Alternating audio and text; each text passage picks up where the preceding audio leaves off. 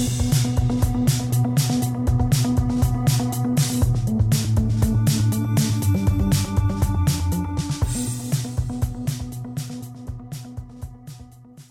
and welcome to How I Got Here. I'm Olivia Berkman, and today I'm speaking with audit and assurance partner at Deloitte, Thalia Smith.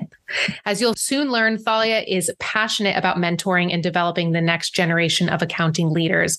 And today we're going to talk about her career journey, as well as her involvement in an exciting new initiative at Deloitte. You're going to hear all about that. So, Thalia, thank you so much for joining me in this conversation. Olivia, thanks so much for having me. I'd love to start with your background. You have a very interesting story. Tell me about where you grew up and and school and and etc. Gosh, we're starting at the beginning, I see. Uh, so, I, I, actually grew up in the Bahamas. Um, I am the second of four kids. Uh, my mom was a teacher. My dad worked for the sanitation department. Um, of my four, of my three other siblings, I was the only one that decided to go to college. Um, and everyone literally lives within a mile of each other. Versus I'm here living in the in the big city. Uh, so I moved to New Jersey for college, graduated college to here, and then started working for Deloitte. And I've been with Deloitte about 20 years now. And I currently live in, in New Jersey still. So tell me about that. You being the only person, you know, only sibling going to college. Was that, was college, like as you were growing up, was college something that was a conceivable option for you? Or what was your kind of family's outlook at college? That is a fantastic question. So when I think about it, I was always book smart right? And so, you know, I think generally when you're book smart, you think you're going to college, but I will be transparent. I had no plan for getting there because of just, um, you know, some of the financial constraints of going to college. And so, um, quite frankly, literally through to uh, my first semester in 12th grade, I thought I was going to the local college in the Bahamas because if you had a certain GPA, you went for free. And so think of it like your, your local community college, right? And so that was the plan. And I was just uh, super lucky that that during that 12th year, a university in New Jersey came over to the Bahamas because they were looking for, for opportunities to expand their student pipeline, and particularly with regards to diversity. And um, you know, they were looking for students with a certain criteria, and they were providing either partial scholarships or full scholarships, depending on um, an, an exam. And after I took the exam and did an interview, they offered me a full ride um, to this university in New Jersey. And and interestingly enough, I had to convince my parents to let me leave home, given again, no one else had left. I had to convince them uh, to let me leave and, and come to New Jersey, and, and really the rest is history. I'm imagining from your parents' perspective. I think because I'm pregnant, I'm like in that mindset. But I'm like, oh, they're probably such a mixture of like really excited and proud, but also like what a foreign, you know, thing for them and probably scary. You are absolutely right. I mean, again, coming from the Bahamas, we'd heard about New York. Mm-hmm. New Jersey was this where even where where is even New Jersey on the map, right? And so that was a part of it. And then when we found out it was in the north, for me personally, finding out that it snowed there. Yes. Again, coming from the Bahamas, where I've never seen a day of snow in my life, it, it, it, was just it was um, an interesting decision. I was fortunate enough that um, two other females from my school had also gotten scholarships, and so I think collectively we got together and we got our parents comfortable with, you know, we have each other, even though we're going to be thousands of miles away. We have we have each other, and so um, here I am. Yeah, that's great. And you described yourself as kind of book smart. When when did you really start getting interested in accounting specifically? Um, I'm pretty sure I was eight years old, and, wow. and there is a story behind it.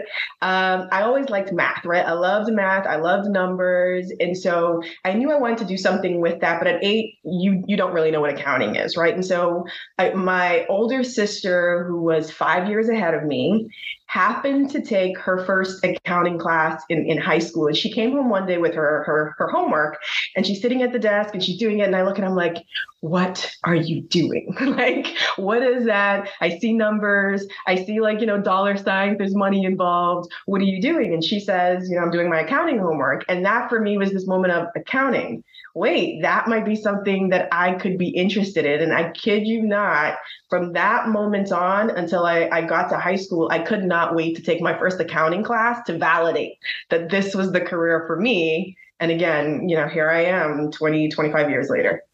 That's amazing. I always am jealous of people that have that real kind of like tunnel vision for themselves and passion. Um, did you ever have doubts? It doesn't sound like it. Did you ever have doubts that it was the right career for you? Um, I wouldn't say doubts with regards to accounting broadly. I think, you know, one of and, and, one of the things that I'm actually trying to solve as part of the MADE commitment that I'll mm-hmm. talk about shortly I didn't know the the breadth of what I could do within mm. the profession, right? And right. so, admittedly, um, when you take accounting, and I took it in high school and I took it in college, you really tend to focus on mostly the debits and the credits of things, right? And so, at some point, you're like, "Boy, isn't this boring? Just debits and credits."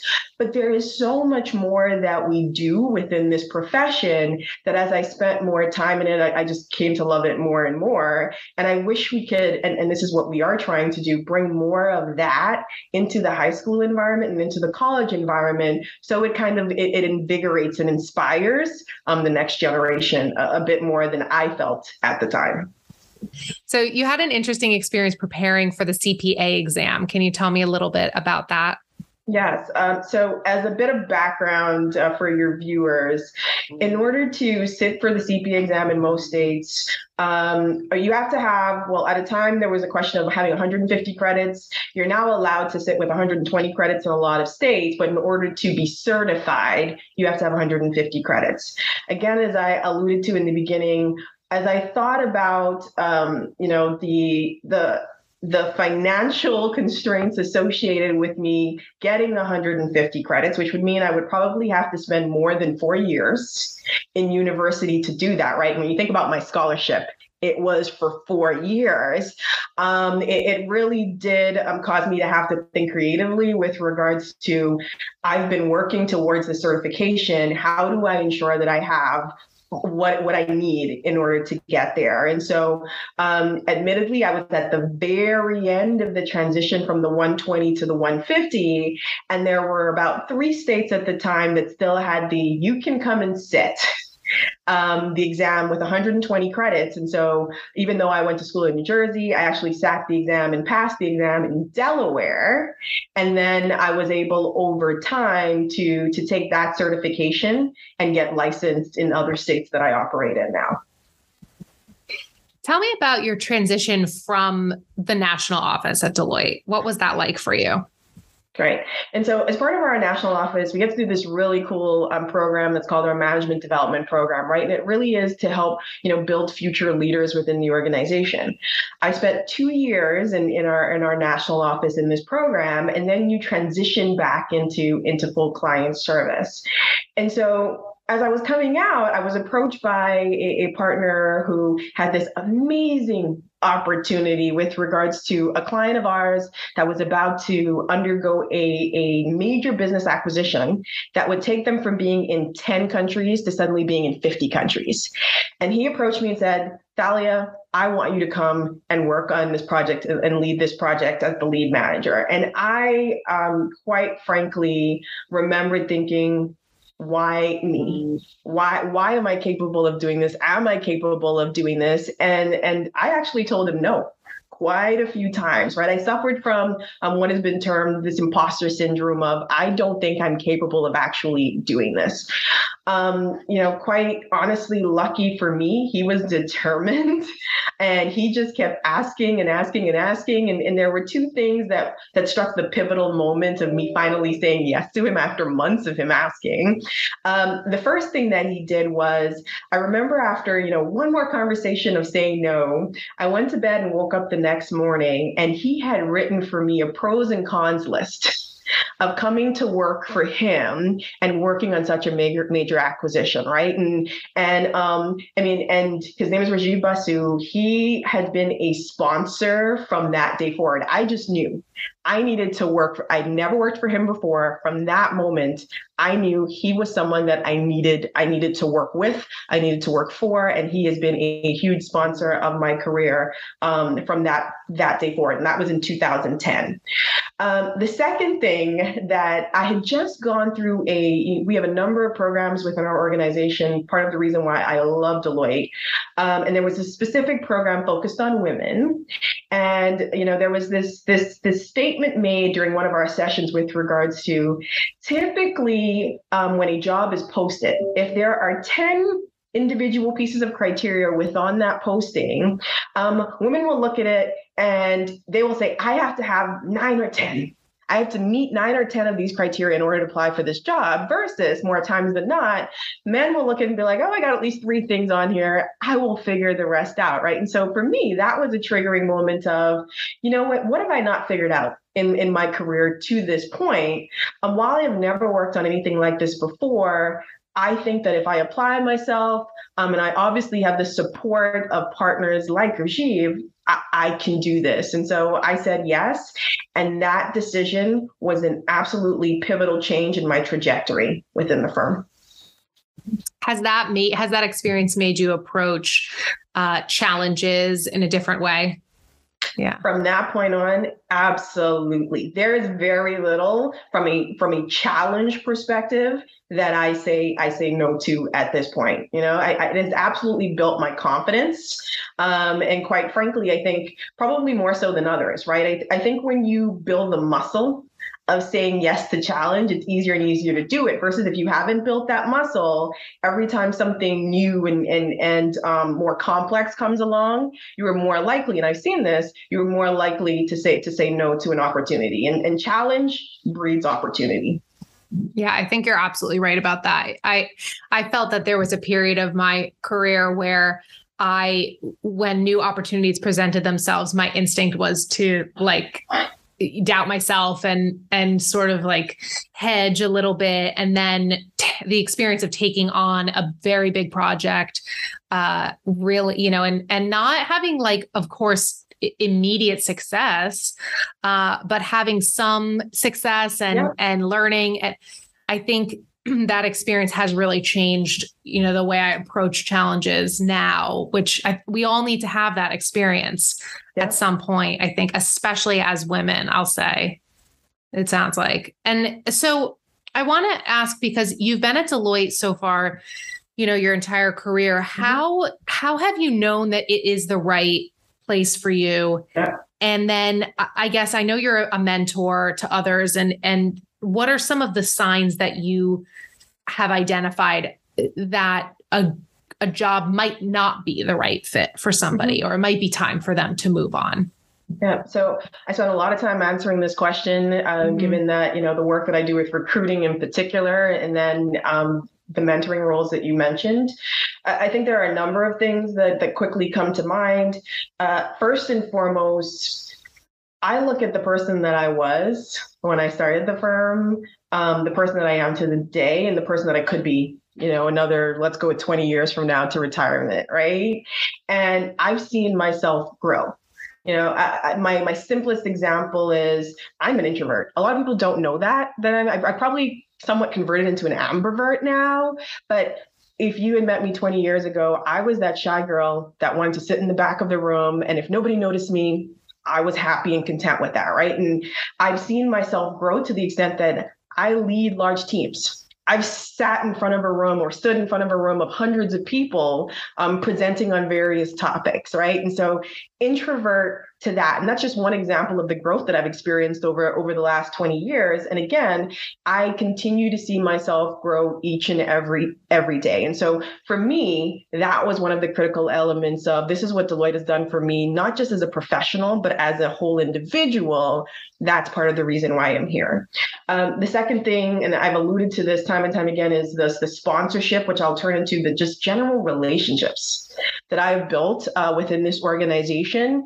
Um, you have, you know, working relationships that turned into friendships, friendships that turned into family right um, here within this organization and, and, and that for me is important. Having that support system again not just from a professional perspective but also um, a personal perspective as you go through the various phases of your life right? You're about to go through a, another amazing uh, phase of life and, and, that's how we have supported each other.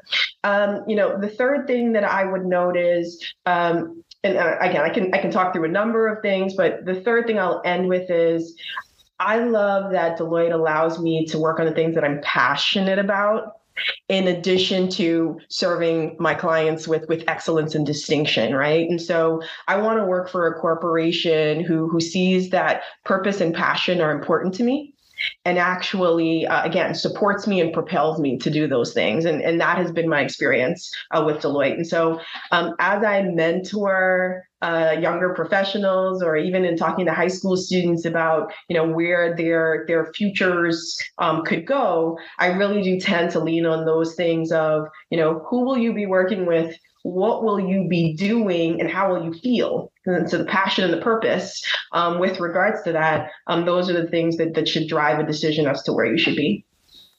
Yeah i love that. And you don't have to settle. I mean the things that you've described uh, I totally understand why you would, you know, stay in the same place.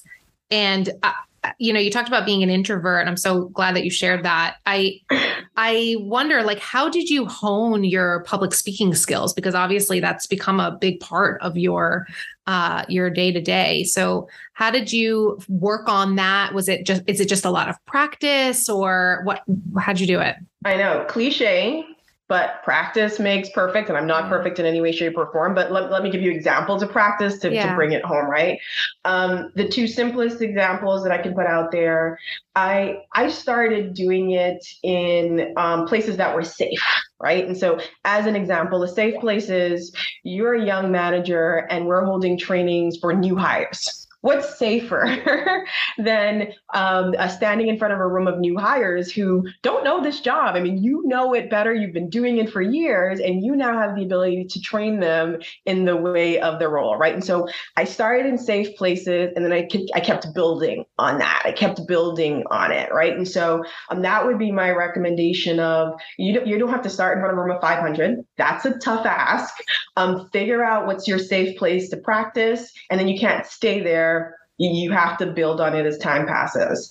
Um, the second thing that I would note, and, and, uh, particularly again when you work in the environment that we work in, where you're working in teams or you're spending time in client meetings, it was that practicing speaking up in a meeting. So, you know, you can be in a room of 20 people, and more times than not, an introvert might not chime into a conversation. And um, you, you can't do that per se if you want to maintain your relevancy as as part of a team and as part of serving your clients. And so, you know, one of the things that I I practiced um, was I don't need to be the person, the loudest voice in the room or the voice that speaks for the significant amount of time, but I should not leave a room and I haven't said one thing. And you can determine what that one thing is. It could literally be to say, I agree with you know, person A, and here's an additional perspective to add to that. Or it could be to ask a, a very thoughtful question, right? Because that also shows you were listening, you processed, and, and here's a thoughtful question to keep the conversation going. Um, that has been some of the tools that I've used. I mean, I received um, feedback, quite frankly, coming out of a meeting when I was a manager where a senior partner walked up to me because I had not said one word in a meeting. And he said, You were invited for a reason. We want to hear your voice. I don't want to ever see you in another meeting where you haven't said anything. And, and that has stayed with me um, since then. Wow. I'm guilty of that. Um, and I love that advice or that, I guess, that confidence boost that he, he gave you. Um, uh, so uh, we did talk about mentorship uh, and soon we're going to get to the the MADE uh, program. But you are very passionate about mentorship. I believe that you've mentioned to me before that you've had many mentors in your career and in your life. Um, what advice do you find yourself giving most often to your mentees? I mean, I think first and foremost, relationships matter. Relationships are are we use the term in the firm relationships are currency right? So when you think about what does money get you when you go into a store, right? It, it gets you it gets you something of value. Relationships can do that same thing. So that's probably one of the first things I say because we tend to use the term, oh, you should network. Network is surface. relationships are deeper. And so um, I tend to say you want to spend time building relationships. And quite frankly, you should probably spend as much time building relationships as you are heads down at your computer um, executing your work. First and foremost, um, uh, that would be uh, the key thing.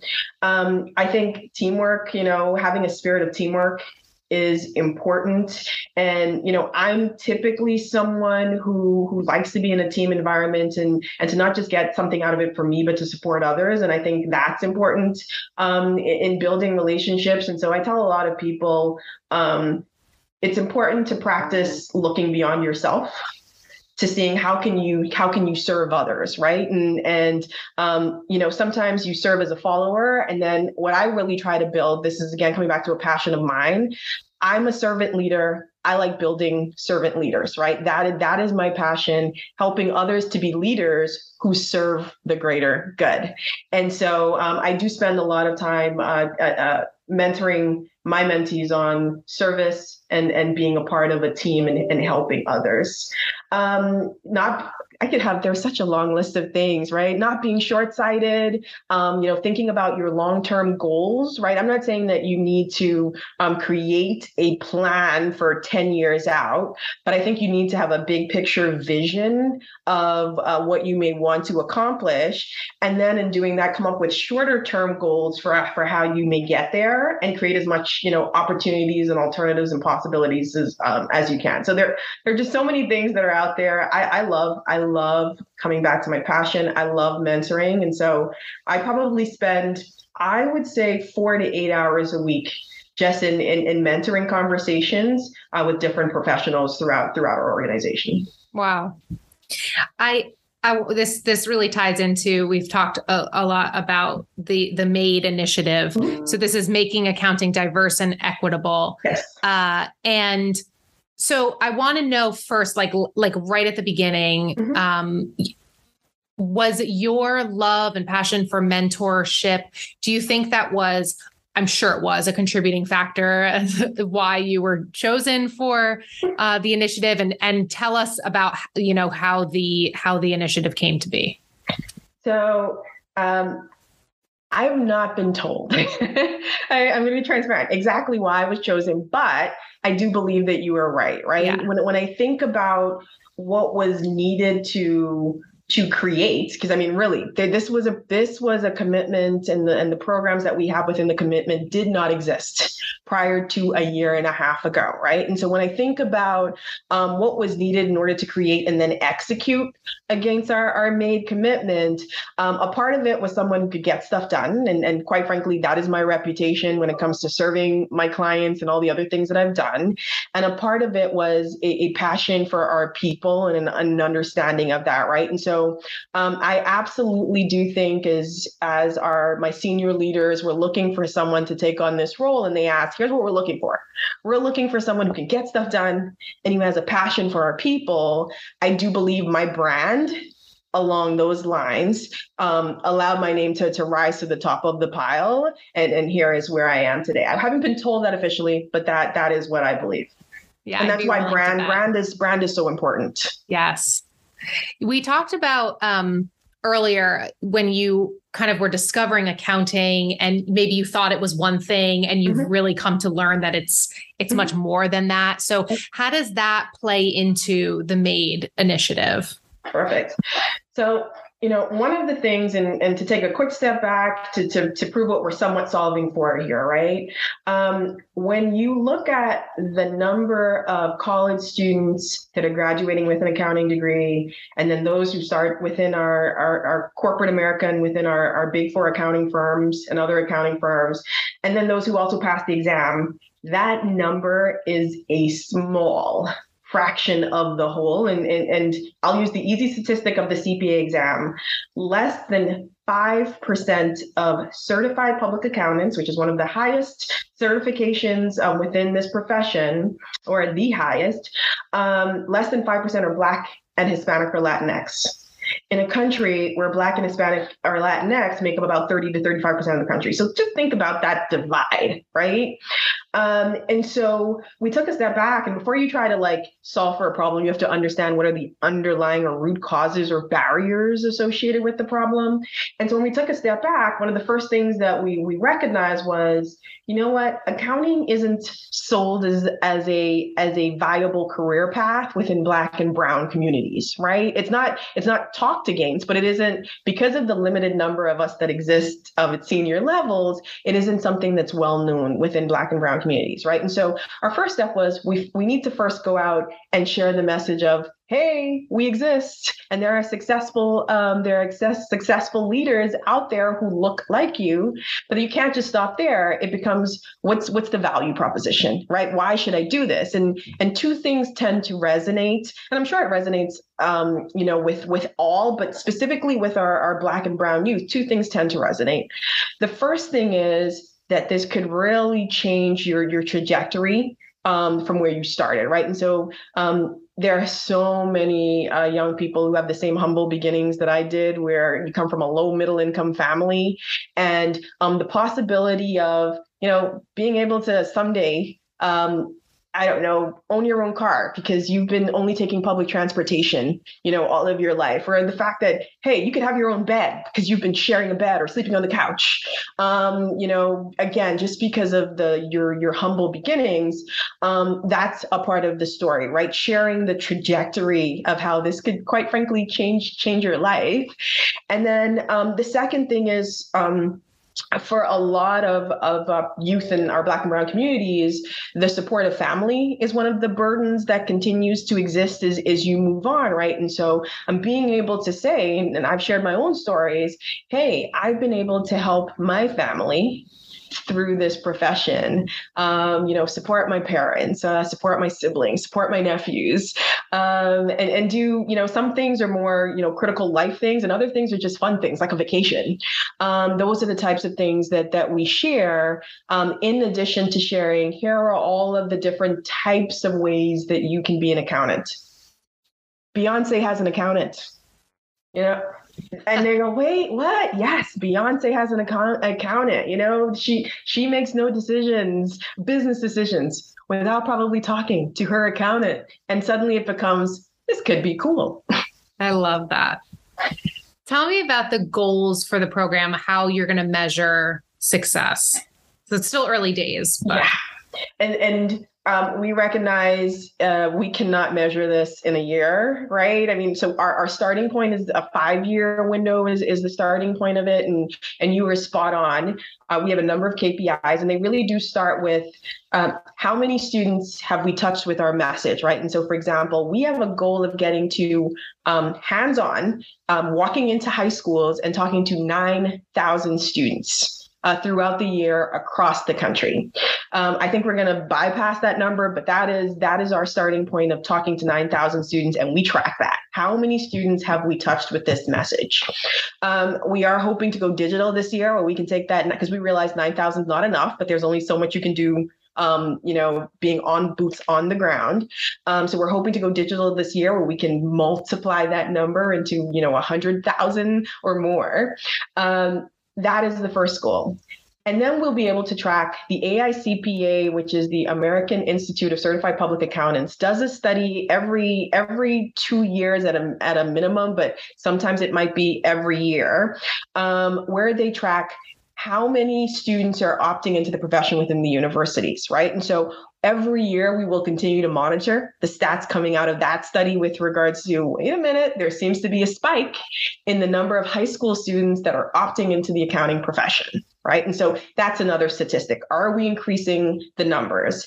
And then it becomes um, you know we have goals within our own firm. We know that corporate america has goals with regards to increasing their diversity numbers. So we'll continue to monitor um, uh, those numbers specifically CPA exams. There, there's data there. And then last but not least, because I would be remiss if I if I did not hit on this, um, we know when you look at statistics with regards to senior leaders within corporate America, that there again continues to be a, a very small percentage represented uh, by Black and, and uh, Hispanic or Latinx uh, professionals. And so we'll continue to track, you know, how many more chief accounting officers or chief financial officers are, are, are you know are diverse and um, maybe moving in those roles due to some of our efforts and so those are the types of kpis that we're looking at just following the numbers from high school through to senior leadership yeah it's incredible i I can sort of predict what you might say, but what excites you most about the future of the profession? What excites me most about the future? Um, Oh gosh, I just think. So I mean, I think the easy answer is let's go with the easy answer, and then I'll, I'll layer onto it. Okay. Um, I mean, clearly, I think there is such an opportunity for us to change um, the the gap in the statistics with regards to diversity. So of course, I'm passionate about that. Right. Yeah. I I find joy in others experiencing what I've experienced, right? And I tell a lot of people I got lucky. If you think about it, if my sister had not come home and done her homework in front of me, I don't know if I would have have found accounting or taken accounting, right? So and and then my life has just gone on a path that I could not have imagined at that age. I find joy in others um, getting to experience this and and enjoy the same things that I've I've been able to enjoy over the last, I won't tell you how old I am, but over the, the couple last couple decades. um, so that for me is what I'm excited about the change there. Um, the next thing I will note though is I, do think the beauty of accounting is one of the messages that we share. Accountants are everywhere right? And because we are everywhere, we have the ability to actually play major roles in some of the the the, the, the major changes that are happening within society and within corporate America, right? And so when you think about ESG, as an example, right? There is a lot going on uh, with respect to ESG. Um, we are looking to play a part, uh, and we have started down the journey of playing a part of um, validating the commitments that corporate America has made with regards to ESG, right? We have a role to play in that. Um, when you think about the fact that, you know, uh, you have an opportunity to, to invest, for example, in certain funds uh, that support ESG efforts, we play a role in, again, validating that companies are doing what they say what they say they're doing with regards to investing in ESG funds. There's just so much that um, we can have a seat at the table on with regards to broader society that I think we didn't probably have in, in days of old. Um, and, and that's proving the relevancy of this profession. And I love I love feeling relevant. I love feeling relevant and that I'm I'm driving a change beyond just coming back to the debits and credits that we tend to learn uh, within schools. Right. And I think that it makes a lot of sense with this next generation coming up. You know, they care about the world, they care about their impact on the world, they care about, you know, finding passion in their in their jobs. And so it makes sense. It's, it's a great fit for them. It's a great career path for them when they can see it that way. Yeah. You know. And uh, and Thalia, that was my last question for you. But I just love your passion, and I want to thank you for the work that you're doing to advance the profession and and to bridge that diversity gap. And uh, and I really just looking back on our conversation, I love what you shared about staying at Deloitte and the support system that you have there and the investment that they've made in your development because I think for those watching this, uh, those are really important things to look for, and they shouldn't settle you know uh, on on not feeling valued um, and not having that uh, i mean you described a family which is really you know something to aim for. Um but i, I just love what you said there. Yeah. definitely not an exaggeration. I mean yeah. it, it is truly what i've experienced. And like i said I, I, hope that more can have the same experience too. Yeah. So, i mean olivia thank you so much for having me. I was super excited to be here. I'm always happy to share my story and and um, more about what our firm deloitte is doing. Um, so i appreciate the invitation. Thanks again. Thank you